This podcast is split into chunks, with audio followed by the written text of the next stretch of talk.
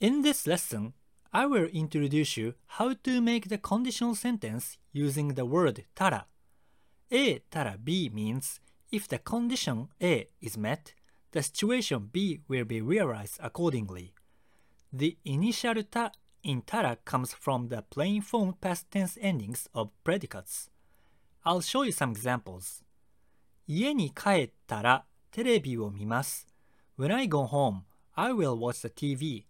帰った in 帰ったら is a past tense in plain form of the verb 帰る which mean go home or return 帰った帰ったら家に帰ったらテレビを見ます大阪に行ったらたこ焼きを食べます When I go to Osaka, I will eat たこ焼き行った in 行ったら is a past tense in plain form of the verb 行く which means go 行った行ったら大阪に行ったらたこ焼きを食べます Sometimes A in A たら B describes a possible condition then B will be the consequence follows possible condition A 明日雨が降ったらお祭りは中止です If it rains tomorrow, the festival will be cancelled.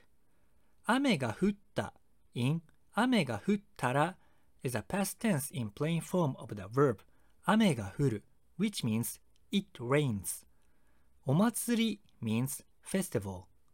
中止 means cancel. 明日雨が降ったら is a possible condition. お祭りは中止です is a consequence. 明日雨が降ったらお祭りは中止です。I have just introduced example sentences for verbs, but of course you can also use adjectives and nouns. その店の料理が美味しかったらまた行くかもしれません。If the food at the restaurant is good, I may be going there again. 美味しかった in 美味しかったら is a past tense in plain form of the e adjective 美味しい which means tasty その店の料理が美味しかったら is a possible condition また行くかもしれません is a consequence その店の料理が美味しかったらまた行くかもしれません明日お祭りが中止だったら家でテレビを見ます If the festival is cancelled tomorrow, I will watch the TV at home. As I mentioned, 中止 is a noun which means cancel. 中止だった、中止だったら。明日お祭りが中止だったら is a possible condition. 家でテレビを見ます is a consequence. 明日お祭りが中止だったら家でテレビを見ます。The tala clause can also describe a condition which is unreal or hypothetical. For example, 私があなただったらその誘いは断ります。If I were you, I would turn down the invitation. 誘い means invitation. 断ります is present affirmative of 断る which means turn down. 私があなただったらその誘いは断ります。お金がたくさんあったら家を買いたいです。